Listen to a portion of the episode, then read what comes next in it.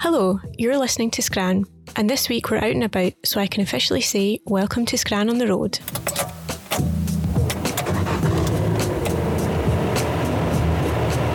I'm your host, Rosalind Erskine, and this is the podcast passionate about Scottish food and drink. Coming up, I speak to Managing Director of the Craigellachie Hotel in Speyside, Kevin Smith, who tells me about the country hotel and what guests can expect now that their doors are open again. Plus, he has some juicy details from their legendary reopening party. Yeah, like weird. Like serving breakfast and there's Kate Moss. Yeah, nothing made breakfast. All right. I know, imagine the stories that you could tell from the parties, I'm sure. Yeah, there's a lot of stories. if this room could talk, really, if this room could talk. I enjoy a whisky tasting with Angus Bryce McVay, manager of the hotel's famous whisky bar, the Quaich Bar. I don't know about you, but I'm really keen to have a taste now because you kind of you're ready for these flavors, and so I would take a taste. Again, a thing I see people doing maybe too often is being very careful and taking tiniest, tiniest little sip. But that's not going to work. You need to really coat the palate. And finally, Mike Lord, owner of the whisky shop in Dufftown, tells me what exciting new whiskies he has in store, what safety procedures are in place, and his plans for this year's Whisky Colours Festival. And we had to take the hard decision a couple of weeks ago to produce a more virtual experience by calling it a bit more of a hybrid uh, festival. This episode is really exciting because I'm finally back out and about on the road, meeting guests in person for the first time in what feels like forever. I'm recording interviews with them in person, socially distanced, of course. This will be a two parter because I've recorded a total of six interviews, and instead of cramming everything in, I want you to come on a relaxing journey with me. I should also mention that it's my birthday today as this episode goes live. Yay! My producer Morven has told me I have some birthday messages from previous guests on the show, so without further ado. Hi, Ros, it's Blair Bowman here. I just wanted to wish you a very happy birthday. Um, and I hope that you have an extra special whiskey tonight to celebrate your birthday. Cheers. Hi, Ros. It's Paul Trainer here. Wishing you a very happy birthday, and I hope you enjoy lots of good scran in the months ahead. Hi, Ros. It's Morven here, the producer of Scran. I'm just here to wish you a very happy birthday. I hope you have a great day filled with great Scran, and of course, enjoy a few drinks as well. Hey, Ros. It's your ex colleague Sean Murphy here. Uh, just wanted to say have a great birthday and thanks to you for uh, taking over the site uh, and really making an amazing job of it. And um, hope to catch you back on the pod at some point soon. Cheers. Thanks so much, guys, for those lovely messages. I really appreciate it, especially since I'm turning 25 again. In this episode, I visit Speyside, which is the largest whisky region in the world with over half of Scotland's distilleries. I venture to the Craigellachie Hotel, which is situated where the rivers Fiddich and Spey come together. The small hotel with 25 rooms is at the centre of Speyside and its malt whisky trail, with Macallan and Aberlour being two of the hotel's neighbours. I spoke to managing director Kevin Smith about the hotel and what guests can expect now that their doors are open again. He also shares a bit of history about the hotel, including its refurbishment executed by owner Piers Adam back in 2014, and how this led to famous faces attending a star studded relaunch party, something that Kevin has signed an NDA agreement about, which is all really interesting. Whilst there, it would be rude not to check out the famous Quaich Bar. Billed as a world leading whisky bar, it's home to over 500 bottles of whisky that line the walls. The bar's interiors itself are amazing, and I always think they would look right at home in a Wes Anderson film. Think fireplace, wood panelled walls, and velvet curtains. I met bar manager of the Quaich, Angus, and enjoyed a chat about private tastings, the Spirit of Speyside Festival, and got his tips on how to taste whisky. Plus, we talked about why there's a whisky for everyone. Uh, so now I'm in the Quaich Bar at the Craigellachie Hotel with managing director of the hotel, Kevin Smith. Hi, Kevin. Hi, Rosalind. How are you? Good. I'm good. Thanks for coming up. Thank you. Thanks for having me. It's been lovely. It's a lovely day, finally. Yeah, I know. I know. Nice weather for a change. Um, and so we're here in the amazing Quaich Bar, which um, is actually closed, but I'll speak more about that with Angus later on. You've just recently reopened the hotel, so how does that feel? feels so good to come back and um, see some of the team again. You know, we've got about 30% of our team back and um, we've opened the doors and we've seen a lot of our regular guests already. So it's nice to see those people coming back and supporting us and also still getting out and enjoying Speyside and having a good time. Um, what can guests expect when they, um, like from, from the minute they book to when they arrive to when they leave? Like what, what kind of new protocols do you have in place? So we've really tried hard to keep it um, with a very familiar feel. You know, we've not put in too many obstacles, but at the same time, we've got great distancing in the pub. The pub really lends itself to distance. It was never a pub that had tables, you know, kind of jam packed. So I guess from when you book, we'll let you know exactly what our protocols are. We've really focused on behaviour. So we went through departmental, independent departmental um, training with uh, all of the team to make sure that they understood that even with their PPE on, it takes more than that. It takes their behaviour to make our guests feel comfortable and safe and to keep our team safe. So we focus a lot on behaviour. We outline that in a pre-arrival email where we talk to, talk to our guests about the behaviour of our team and about the extent that we take in cleaning the, the bedrooms. And we, we don't service the bedrooms in between your stay. So if you're, you you you take your your bedroom for the two or three nights, if you need anything, of course we're there to, to assist with it. But your bedroom is your space, and it's you know it's only you that's been in it from the moment it's been sanitized until the moment you leave, and then we re-sanitize absolutely everything. Um, you'll notice um, personal kind of more more kind of touch high touch points in the bedrooms like kettles and hair dryers they will have um, clean stickers on them to say that they've been sanitized and clean for the next guest to use and um, and then when you come down into the pub as i say it really lends itself to that m- much more spacious um, service. Of course our team have ppe on and they you know we try and keep it as relaxed and as if it can feel normal, you know, we're, we're trying to do that, but you know, it's it's not supposed to feel normal at the moment. You know, if it is, if it if it does, then there's something wrong. I think so. But the food offering is great. You know, we're still doing a great food offering, and um, we are still doing some great specials. I hope you had something from the specials last night. Did you? I did. Yeah, I had a very nice Chateaubriand. It was good. Oh, good choice. good choice. um, and that kind of leads me on to you've got a new terrace outside. Yeah, yeah, yeah. So um, we so we lost, I think I think it was about four tables inside that we took out to make sure that we maintained distancing in the pub. And of course, uh, it's table service only. Um, and we, you know, take your reservation, whether it's for drinks or for um, for dinner or lunch. And we take all those details. And again, if you're just having a lunch outside or drinks outside, we would continue to take those details as well. And it's beautiful because we are just sort of two fields away from the River Spey. And sitting on the terrace, you kind of forget, you know, anything else that's been going on over the lockdown period and you know enjoy that um, glass of wine that when you first arrived here I'm sure you came up and yeah. dumped your bags and headed to the terrace. Yeah I had a couple of gins last night. Good show good show. And uh, so it's pretty popular area Speyside. Um, what would you recommend guests do? Like what's what's open? Things are opening up. Um, I mean, Speyside has always been known for, I mean, even when whiskey was still evolving, you know, Speyside was known for fresh air and the therapeutic kind of energy of Speyside as well. And, you know, getting out and enjoying the like kind of country pursuits at the time, you know, but those country pursuits have evolved and there's a lot of fun to be had um, getting outdoors. So everything from, we've got great relationships with um, some of the other um, event suppliers up and down Speyside.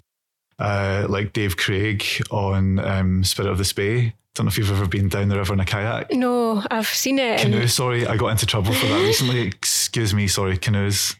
I've seen it and I've think I think it looks good, but I think it looks good in principle. I think I'd be the person getting like washed away. Well, I've never done it, so the next time you're up, then we, we should, in fact, get Charlotte up and we should do that yeah. the next time that you guys come up and we'll we'll go down the river Spey on a canoe. I can't imagine her dealing with that very well either, though. Oh, we'll just we're all, we're all in it together.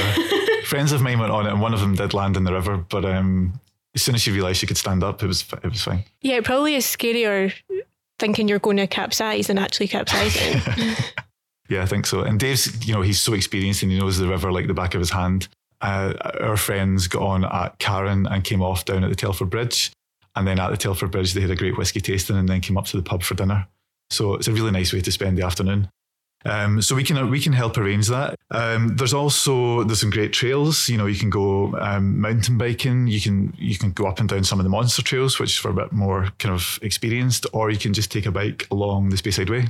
Take it along to Aberlour. It's only a couple of miles. Uh, have lunch in the park and then cycle back. Um, if you don't bring your own bike, we can arrange the bikes for you. Uh, they can be here for your arrival and then just get picked up on departure. So and again, all of our suppliers would, you know, make sure that everything's COVID safe as well. So from that uh, to from maybe a bit more adventurous, if you wanted to hire a catering car and get out and you know head over to Deeside, which is just an hour from here, or maybe up take a drive up through um, over Archiestown and head over to uh, Loch Ness. You could go up to Inverness and Loch Ness. It's only like an hour and 20 minutes. Um, so you can make a really nice uh, couple of days and use this as a base and get out to the local area or further afield if you were, if you kind of desired. And the coastline here is incredible from Findhorn down to kind of Cullen and Buckie. It is absolutely beautiful. Uh, we've got dolphins along the coastline and um, in fact, we were at um, there's a great place. I'm not sure if you've been there yet or not. The the Bothy in Burghead. Yeah, I went to uh, Bootleggers Bothy and spoke Did to because the Bothy in Burghead's not open. They're not going to open that for a while yet, but they've got Bootleggers, and I spoke to Ruth who owns it and Andy, their head chef, Right. Yeah. for yeah, this, yeah. and yeah, it, the food was amazing. Well, it's a great location, and you know, it's only it's a great place if you're staying at Craigellachie. I think it's about half an hour from here. Get over there for lunch. So yeah, there's lots to do. I mean, there's lots to do out and about, and then within the hotel, you know, we we know that there's only a handful of distilleries opening. The opening the visitor experience. Aberlour are opening, uh, Glenallachie, Glenfiddich are open, Strathisla are open, and then the Cooperage is open as well. So there's a, there's plenty to be able to you know visit some distilleries, do a tasting. Glenlivet are doing a fantastic outdoors tasting. Our good friend Lindsay, I think she's kind of arranging all that. So, so there's enough there. You know, they're not all open, but there is enough there to fill up a weekend. And then back here at the hotel, you know, at the Quaich, we've got a whole range of tastings that have been designed by the team and by other people that we'd be happy to take take our guests through. So, And um, so Spirit of Speyside this year, this is like one of the main places to stay. Obviously, it's cancelled. Um, are you guys um, kind of looking forward to next year? Like, what what, what are your plans if if you can make plans? Yeah, it's. I mean, we we've got our eye on it, and uh, it's difficult to really pin it down and know what's going to happen. I think we we want to continue doing what we're doing through the winter and making sure that we our guests still arrive uh, safely, enjoy it, enjoy the area. But we have got an eye on next year as well, obviously, um, and hopefully we can do something great at the Spirit Speyside next year. Uh, the, the last one that we did was just incredible. It's always a lot of fun. We see a lot of friends and faces that we haven't seen for the whole year because they live abroad or they're brand ambassadors for other for drinks companies or they're return guests that come from Norway and Germany and America every year. And um, and yeah, we really missed it this year. Really, really missed it. I'm sure we've seen you before as well. Yeah, last year, Side. Yeah, stayed up far too late. good show. Good show. And also, your guys are mega dog friendly, aren't you? Yeah, we are. Yeah. Um, I don't have my dogs with me today, but normally I have my two with me, Alfie and Ella. And um, and we yeah we we, we love uh, when guests bring their dogs. It makes it makes people feel at home, and we we want people to feel at home when they come here. Um, we want people to leave and be desperate to come back. And I think people who love their dogs love going away with their dogs and love going to the pub with their dogs and taking them out. And I think if you know if you were to come to Speyside and leave your dog at home for some crazy reason, or leave him with a friend or whatever, you would just be desperate to have them here because it's perfect for them. You know, the walks along the river, or if you've got energetic ones like ours, then you know, going up Ben Aigan. I think you were talking about that. I'm going to try and do that tomorrow and Yeah, try it out, aren't you? okay.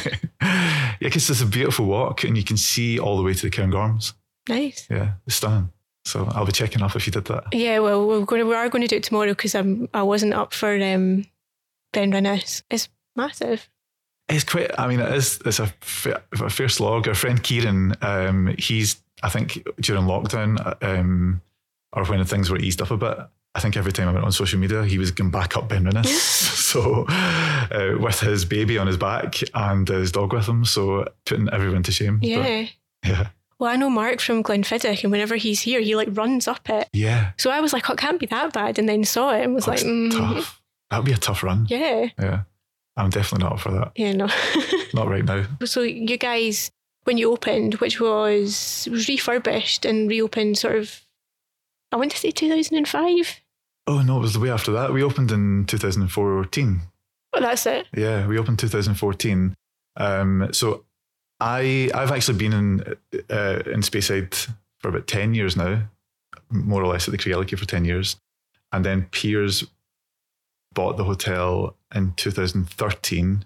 We closed it down for six months and relaunched it in 2014, and it's been it's been great. It's been I haven't. I mean, it always deserved, you know, a bit of investment. It was always been, you know, a place that was, I think, held fondly in the drinks industry's heart, and being right at the heart of Speyside, you know, perfectly placed for people to come and enjoy whiskey and the the outdoors. And so when Piers breathed a new lease of life into it in 2014, it's just, you know, gone from strength to strength. And what was it like before? Was it like one of those kind of country hotels that is needing like work done? Well, um, the I don't know how interesting this is to you, but the, the the the job that I was sold when I came here in 2010 was to get get a fourth star, and we did get a fourth star, but it was through no investment. The, I think the only the only spend was a fire alarm system, and it continued on like that until Piers bought it. So you know, it was it did need it. It really did need it. And the relaunch party was like famous folk, loads of random famous folk you wouldn't expect to be in Speyside. I mean, I have signed an NDA on this. Oh, right, okay. oh, interesting. No, but no, that's fine. That's fine. I've heard. But there was a lot of great faces there. You know, there was some uh, like um, Johnny Depp's ex girlfriend, without naming names, was there, um, and some really famous radio DJs one half of the like fueling, fueling, feuding brothers from Oasis and so on and so on and so on. And it's no secret that that Noel was here and Kate was here because they were photographed in the press. But they had, you know, every every one of our twenty six bedrooms had one of their famous friends in it. Wow! So it was pretty, it's pretty insane, pretty intense, kind of three days. Yeah, like weird, like serving breakfast and there's Kate Moss. Yeah, nobody made breakfast. All right. I know, imagine the stories that you could tell from the parties, I'm sure. Yeah, there's a lot of stories. if this room could talk, really, if this room could talk. Yeah, wow. it was fun. It was a lot of fun. And um, and it's you know it stood us in good stead and, and that has continued. You know, we we still see high profile clients coming to the hotel. We still have um, a lot of that set coming up and enjoying it. And um, we when they do, we want to get them out to Speyside. We take them to Johnson's. Um, they all want to go shopping we take them to um, our friends at Sport in Scotland and they do clay pigeon shooting or they'll do um, archery or, you know, maybe they go down to the river and fish with Dougie. And they really just want to enjoy Speyside. And if we can facilitate that, and if that helps sell our bedrooms, then that's that's what we want to do. Yeah, nice. Who was the, who was your last famous guest? If you're allowed to say. Last famous guest. Was it Nick Grimshaw or no? What's his name from Radio One? Grimmy was one of the first. Yeah. Yeah, he's been up. Um, was it um what's his name in the morning? Greg James? Was he here? Greg James wasn't here. Guy Ritchie's been up. Um, and he's um he's a lovely guy. He he came up he came up for a, a private event and um yeah, we had a, had a good time here. I think there's a lot of I think there's a lot of chat that he owns a hotel and things like that, but it's not the case. it's not, not the case at all. Yeah, nice. Thank you very much. No, it's good. It's really good to talk to you. Yeah, you too. Yeah. So thanks very much to Kevin for that chat. I'm now joined by Angus, who is the bar manager here at the Quaich. Hi, Angus. Hi there. How's it going? Fine. How are you? Yeah, no, really good. Really good. So this is your bar, but this bar is not open, unfortunately. Yeah. um. So how? What? What are the plans? Um. In terms of the Quaich bar, because it's obviously a really well-known whiskey bar. We've spent a lot of time here during Spirit Speyside. Unfortunately, kept you awake till about four in the morning, being annoying customers once. Um, but what what's what can people expect when they come to stay at the hotel now from the Quaich? Um, so I think at the moment, as much as the Quaich is is closed from a, an hour to hour perspective, it's definitely something that we want people to to remember is here and people to try and try and use where they can. And so the first thing we've done to try and accommodate that is I've been putting out as much as possible, trying to get people in to do private whiskey tastings where we can maintain, you know, a certain level of cleanliness and social distancing and make sure that people can still enjoy the Quaich experience. Because that's what I feel like this bar has been from day one for me as well. It's in a bar where, you know, memories and experiences are created. Um, as much as it can be a hotel bar and a lounge bar, there really is a, a personality in the room. And so to try and still let our guests experience that, whether it's in full swing or not, is kind of the, the aim of the game. So as I say, we've been doing a number of private tastings and even on a kind of ad hoc basis, if if there's guests who are really keen and really interested to see the bar, I'm very happy to take them up here and talk about whiskey. It's pretty much my favourite thing to do. you don't necessarily have to book then, so you could book, but if you're you're just here and you're you know about it, you're fine to sort of bring people in here and just what what kind of tastings as well is it like? Yeah, I mean, we've we've always even prior to to any kind of situations we find ourselves in now, we've always tried to make any guest with any level of experience feel as comfortable as possible, and that means there's no wrong or right answer. There's no correct way to do a whiskey tasting, and so if that ends up being whiskey and cocktails and informal chat over some cool music, that's the tasting we'll do.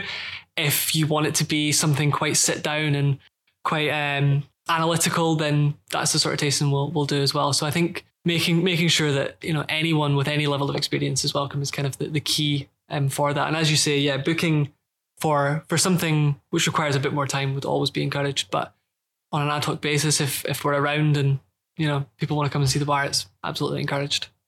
So I feel like I should probably set the scene because obviously this is a podcast and you can't see it, although I've taken photos. I've always kind of thought this looks like something out of a Wes Anderson film. Yeah. I don't know if that's that's just me being weird, but it's a kind of wood panelled room. Uh, We've got a fire, we've got red velvet curtains, a nice kind of vaulted ceiling, and we're absolutely surrounded by what was it, over 500 bottles of whiskey? Yeah, 500 at the moment with the um the all, all the all ever growing intention of, of increasing it. And it's pretty much every wall apart from where the windows are. So there's a bank of windows behind us, and every wall has whiskies. And uh, it's probably, if you don't really know whiskey, do people come in and are like, whoa, this is a lot?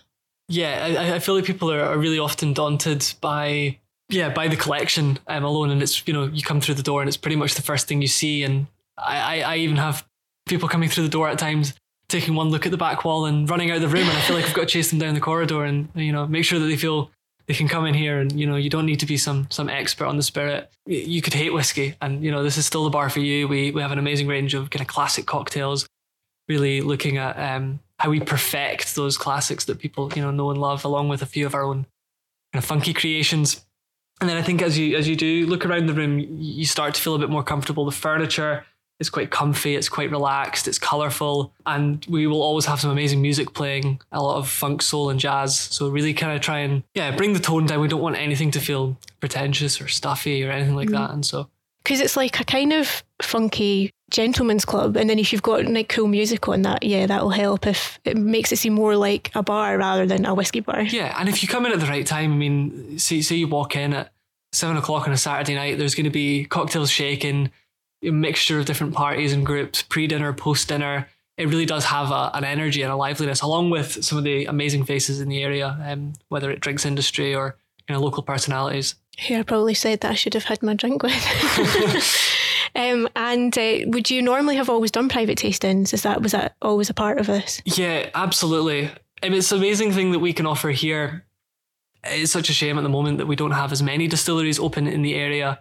Um, we're really looking forward to seeing more of them open. We're in a fantastic position because we can talk about all brands almost without bias, and it allows guests to experience something out with that that visitor center tasting where you will taste one or maybe a couple of products. We can really kind of bridge the gap between different regions, different styles, and um, again different different tastes. And it's quite good as well because you were kind of talking about this earlier, but you normally during Spirit of Speyside have some of the distillery exclusives or bottlings, which means you could come here, try them, and if you like them, then go off and buy them because they can often be quite expensive. So that's quite a good a good thing. Yeah, absolutely. The spirit of Speyside is an amazing thing to talk about, and um, I think we're still ever so slightly sad we didn't manage to get it done this year, but um, all for the right reasons. Um, the spirit of Speyside, this bar is feels like the heart of the festival. There's an endless flow through of people, and whether it's people coming here from all over the world to just try some of these amazing drams, or whether it's people who are putting events on themselves throughout the festival, it's an amazing place to come and try some of the some of these exclusives. Absolutely, yeah. Nice. Obviously, we're closed. You're closed now, and we obviously we've discussed you can do private tastings, but going forward, what do you think might happen? I think it's worth mentioning uh, as we, you know, things as things go forward, and and maybe we uh, we get a little bit more relief in in sort of the structure of what's happening. I think uh, it's important to keep an eye on, on what will be going on from the Quaich um, in the pipeline at the moment, where we're planning on putting together this amazing uh, Saturday night dinners, which can you know, encourage locals and hotel guests alike to share an experience together, which is really the kind of the backbone of Quaich as a brand, as a as a vessel. It's this um, this sharing and this togetherness. And so I think if we can embody that in this amazing banqueting style dinner, I think that would be fantastic. So um, that's in the in the pipeline for the near future. People kind of approaching a quaich. It's it's an amazing symbol in Scottish culture, but to actually consider drinking from it and sharing a drink from it with someone, um, it just sounds really fun. And uh, how you would do that and how you would set the set the scene, I think is uh, really fun. Oh, I should ask you that. Who would you share a, a drink from a quaich with? um, yeah, I should really have thought about this one in advance. That's um, yeah, yeah, honestly, so many people, so many people that I would um, I don't know, I would take one of those liter quaichs and you know find a group of friends. In fact, you know, it sounds sounds ridiculous, but my uh, my my introduction to the whiskey industry and kind of and working in whiskey was um was in Edinburgh, the Scotch Whisky Experience, and the team that I started with there were to this day some of my best friends in the whiskey industry and best friends in the community, and have gone on to do great things as well. And I think if I could share a share a dram with even one of those kind of colleagues that helped me find my inspiration for whiskey, then that that's is absolutely who it would be. And the the playlist that played in the bar as well, which was plenty of bagpipes, but it's definitely set the scene as much as it gets a bit tiresome. Yeah, yeah, something like that. Um, and one of the other um, questions we ask on the podcast quite often is if you were stuck on a desert island and you could only take three whiskies, mm-hmm. desert island drams, yeah, uh, what would they be and why? Okay, that's another good question. Um, I'm going to shamelessly name drop Copper Dog, oh, but yeah. um, for the fact that of many whiskies that I've tried since you know since being in this industry, Copper Dog is quite possibly the one that I have tried the most of, and uh, I feel like it's yeah, like it is genuinely like a man's best friend, and I really kind of feel that a connection with it. It's an amazing whiskey, and I've I've always enjoyed it with friends, so I think that would bring me comfort on a desert island. Um, good memories and good times. I think with that, I would have to bring some a dram which maybe I've I've it's quite possibly gone forever and I'll never taste again. And it was out you know beyond my reach even at the time of tasting it. But it was a it was a Dalmore. Was a part of the Constellation series, 1966, I believe. Oh wow! Quite possibly one of the most expensive whiskies I've tasted, but um, also fantastic. And it was quite early on in my kind of uh, exposure to whiskey, but it really, yeah, it really changed the game and kind of showed me what it could do. Um, and the third one, don't know, something strong to, yeah, keep me going. You're looking around here for inspiration. There's so many. Yeah, absolutely. yeah, and actually, Copper Dog is the named after the bar here, and it is your it's your whiskey here, right? Yeah, well, absolutely. So it was it was launched from the hotel and was a brand from the hotel and, and the, the, the bar and restaurant downstairs. Um, but it's since uh, grown and grown and grown, and it's a you know it's a global product now, and um, you know backed massively by Diageo. They they you know push it all around the world, so it's uh, yeah, it's doing really well. Well, thank you very much. No, my pleasure. Thank you. And do you want what we do? Are we tasting? Yeah, do you want to just do like a wee tasting? Like yeah, if that's okay. I, so we're trying at Glenfarclas fifteen year old. So what what can you tell me? I don't know that much about this distillery. So what can you tell me about it apart from it's got a really cool vintage looking uh, branding?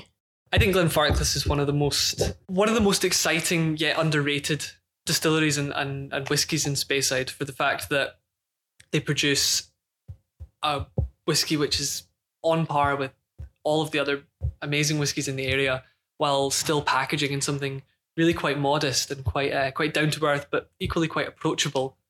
I have a bottle here that's 10 years old and probably no more than 30 pounds a bottle right the way up to a 1976 40 year old and they share pretty much the exact same bottle and packaging.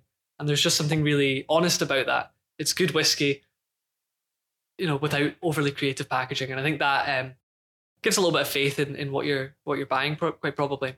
Um, but the distillery is fantastic as well. Glenfarclas is one of just a really small handful in scotland which is still family owned producing a really classic Speyside style though um like fruity quite bold and often a great influence from the sherry casks that you use um the 15 year old just steps the maturity up a little bit from their entry level 10 um brings in a wee bit more spice but still lots of dried fruit i just think it's a, a stunning dram and really kind of shows off what Speyside's all about. Do you have any tips for people who don't really know how to? I mean, not that there's like a fine art, but you know, maybe not, Yeah. don't really know whiskey very well. How, how do you go about? I, I- I would always say there is no wrong or right way to drink whiskey, and I think if that helps more people drink whiskey, that's a good thing. So if ice is your thing, coke is your thing, cocktails, like be my guest. There is no right or wrong way to do it.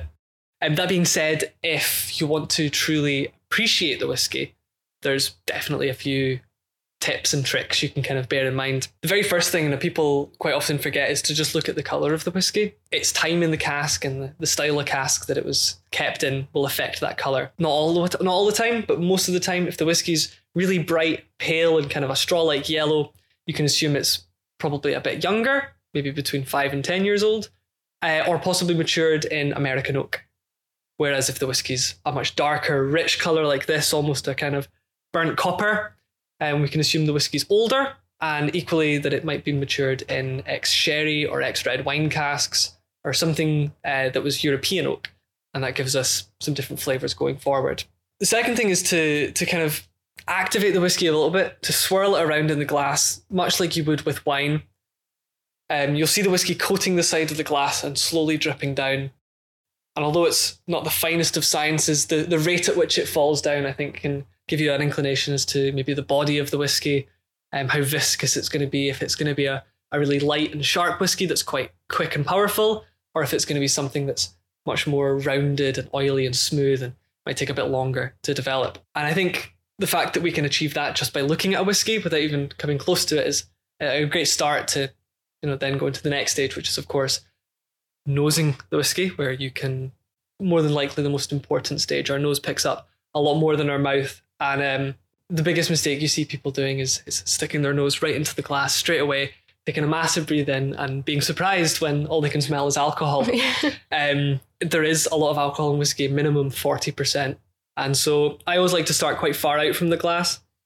And the second I start smelling anything, pause for a minute and think about what that is. If it smells like whiskey, it's always a good start. but even if there's anything, I think I worry that people get caught up on not being able to pick out all these individual little aromas and you read the tasting notes maybe on the back of a bottle or, or in a magazine or something like that and you feel like there's no way I can taste all of that. And there probably isn't. Artistic license is always applied to these to make it sound appealing and interesting.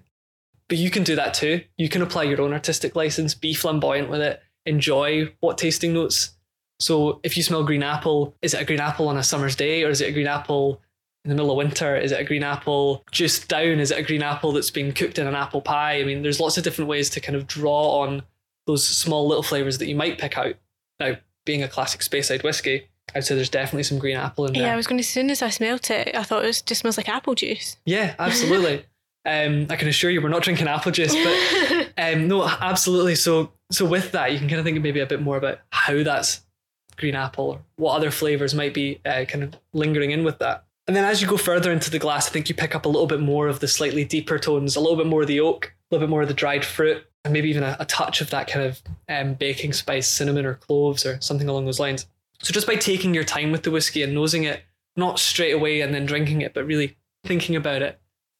I don't know about you, but I'm really keen to have a taste now because you kind of you're ready for these flavors, and so yeah. I would take a taste. Again, a thing I see people doing maybe too often is being very careful in taking tiniest, tiniest little sip. But that's not going to work. You need to really coat the palate, really coat the mouth, the same way again you would with wine. And so I think take a, a you know sizable mouthful and move it around the palate for three or four seconds at least, and then swallow. And then I think you really can enjoy everything that the whiskey has to offer. Cheers. Cheers. It's nice. Yeah, you enjoy that. I think I think it's fantastic. You know, as that flavor develops on the palate afterwards, that's all still part of the experience and um, I think you know the whiskey like this is going to linger for a good thirty seconds to kind of a couple minutes, um, and that flavor is really what makes some of these Speyside whiskies so fantastic. Is that richness? It's that spice. It's that kind of fruitiness at the back of the palate. I think it's all really quite exciting. Get Glenfarclas just does Speyside whiskey so so perfectly that I think it's a great one to choose today. Nice. I would. I don't know if this. I, I hear people say this all the time, I, and so I don't want to be wrong, but would you say chewy? No, absolutely. no, I hundred percent. I think with a from a like a texture point of view, yeah, there's a almost like gummy chewiness uh-huh. to it. Yeah, um, you can kind of feel it on your teeth. Yeah, yeah. Whereas some whiskies won't be. Some whiskies will be like really light and vapory and kind of quite clean and more gin or vodka like in that sense. I think, but yeah, um, this one definitely really quite a quite full bodied dram, chewy. Absolutely. Nice. Yeah.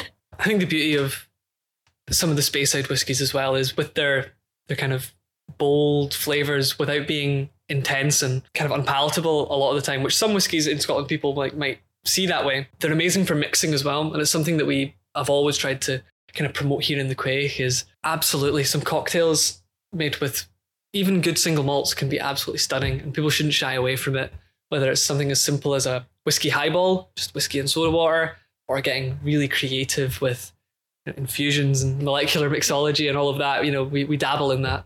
Um, I think single malt whiskey has such a unique flavor. We should utilize it wherever we can. Yeah, and I think that's the type of thing that I've spoken about this a lot over the course of the podcast. That's the type of thing that will get more people in because I think for a long time it was like you cannot do that to single malt because it's mm-hmm. taken so long to create. But actually, if you do, and people then like the taste of it in a cocktail, they're more likely to then drink it. And so why not? But exactly, if, if more people are going to drink whiskey because they can drink it in a cocktail, I feel I've done my job, yeah. and, and you know I think that's a, that's a good thing for for Scotland as well. And do you have any particular favourite whiskey cocktails? Um, yeah, absolutely. It's almost sacrilegious to say it's an American whiskey cocktail, but I love the Sazerac. Um, so traditionally brandy or rye whiskey, absinthe, and uh, Peychaud bitters. I think it's absolutely stunning. Um, recently, however, playing around with making that with Scotch whiskies, um, I find a good sherried Speyside the way to go for that. And um, that's probably one of my favourite cocktails. But I'm a really big fan of a whiskey and soda. That is my my session drink of choice, if you will. Something really fresh, bright and fruity, a bit of soda water, a bit of lemon peel, or even just a slice of lemon. That's what I'll have when I finish work, probably.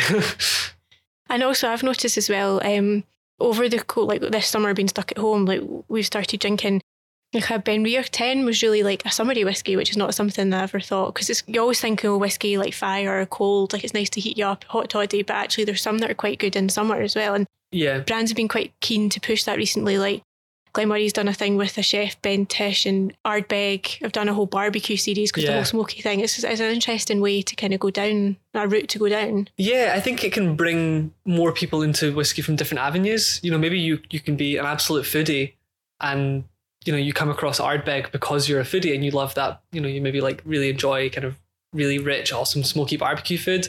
And if that brings you into Ardbeg, it's a great way to experience that that style of whiskey. My my epiphany moment was with whiskey uh, a number of years ago was was tasting uh, Lagavulin 16 with a smoked cheese, and that changed the game for me. I'm pretty sure that's what made me drop out of uni. Oh, really? it, was a, it, was a, it was a really good day. it sounds like a good day. Yeah, absolutely. Yeah, and yeah, one of my friends who doesn't really drink whiskey loves Lagavulin 16. Now, I was surprised because it's quite peaty, mm-hmm. but I had a woman in three four days ago um, for for private whiskey tasting that they'd booked in.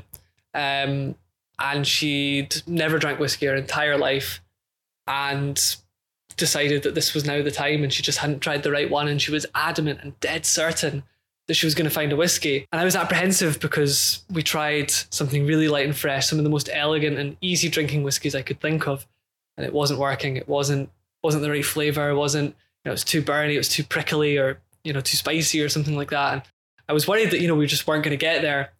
And um potluck at the end, absolute shot in the dark. I went for a Bowmore 12 and that was it. Elated. She loved it. It was just, she thought it was the most fantastic thing she'd ever tasted.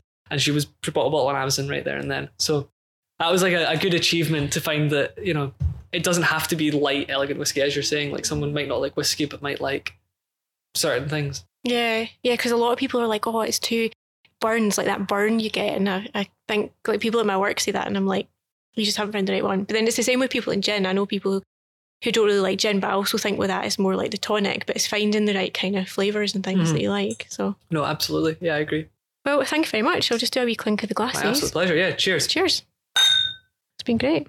That was really interesting conversations from Kevin and Angus. Next up, I speak to Mike Lord, who's based just along the road in Dufftown. So today I'm in Dufftown at the whisky shop with owner Mike. Hi, Mike. How are you? Hi, I'm fine, thank you. Um, so the uh, the shop's been shut obviously during lockdown, but how does it feel to be back open?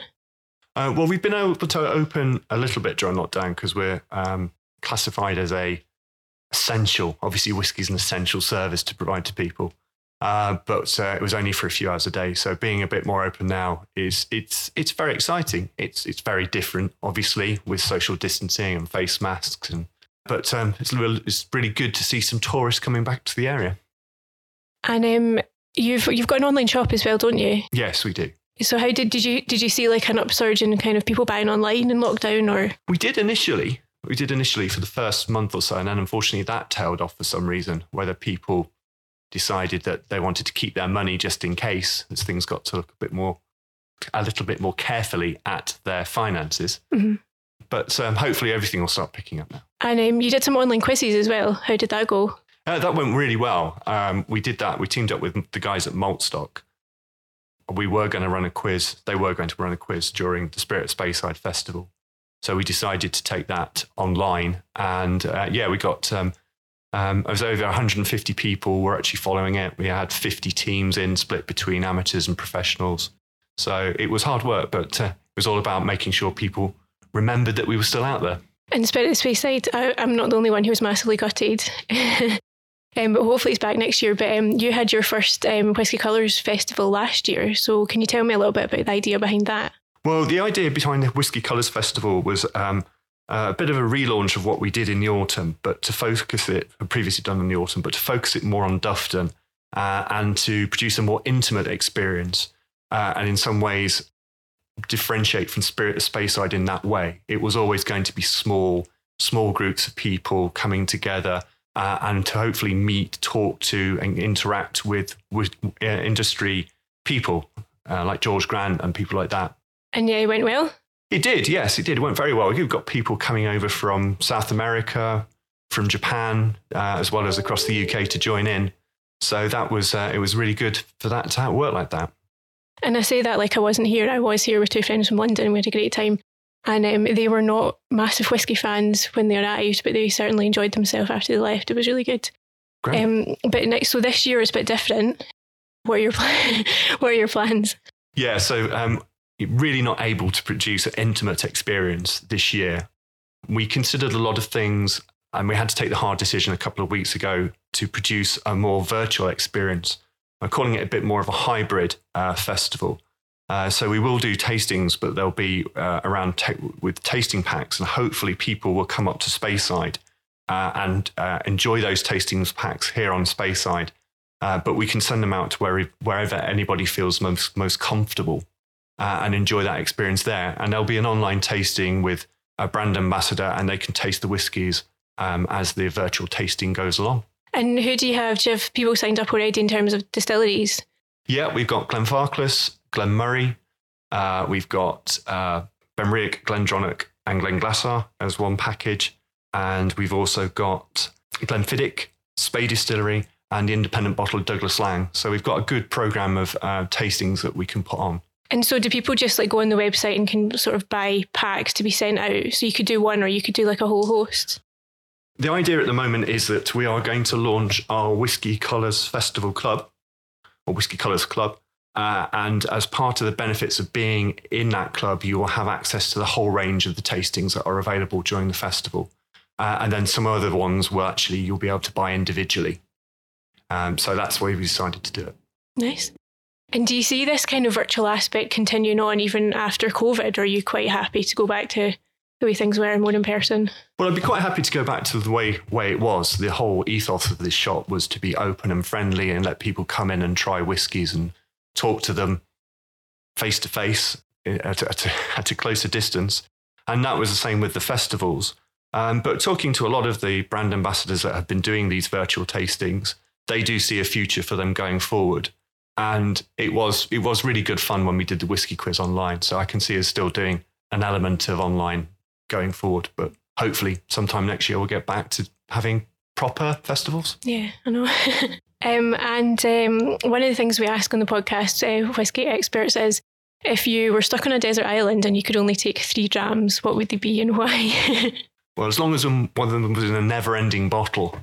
Um, well, that's really difficult because my top three changes all the while. But I'll probably take, I'll probably take a Glenfarclas, and I'd probably take probably the fifteen, and then a Glen Moray eighteen, and then I need something peaty. So um, I probably would take um, I go for a Space IP, a Benromach ten. That's a good all-rounder. and um, if, has there been anything released um, this year that you've been quite excited about? Has anything come out? Because you know how there's normally Spirit Speyside bottlings, you've got a Glenfarclas going on sale soon. But has there been anything you've thought, oh, that's quite exciting? Sort of a positive to end on a positive note? Well, I'm really excited about the Glenfarclas 25. Uh, thanks for mentioning that.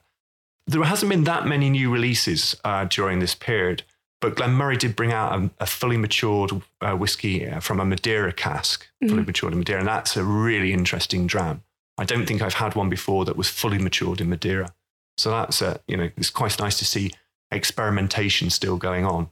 Um, Glenfiddich are hinting at their next experimental series, but that probably won't be uh, won't be this year now, which is a bit of a shame but uh, we'll see what's happening. And hopefully they've all been able to. So I had a chat with Blair Bowman not that long ago, and he was saying what he hoped that.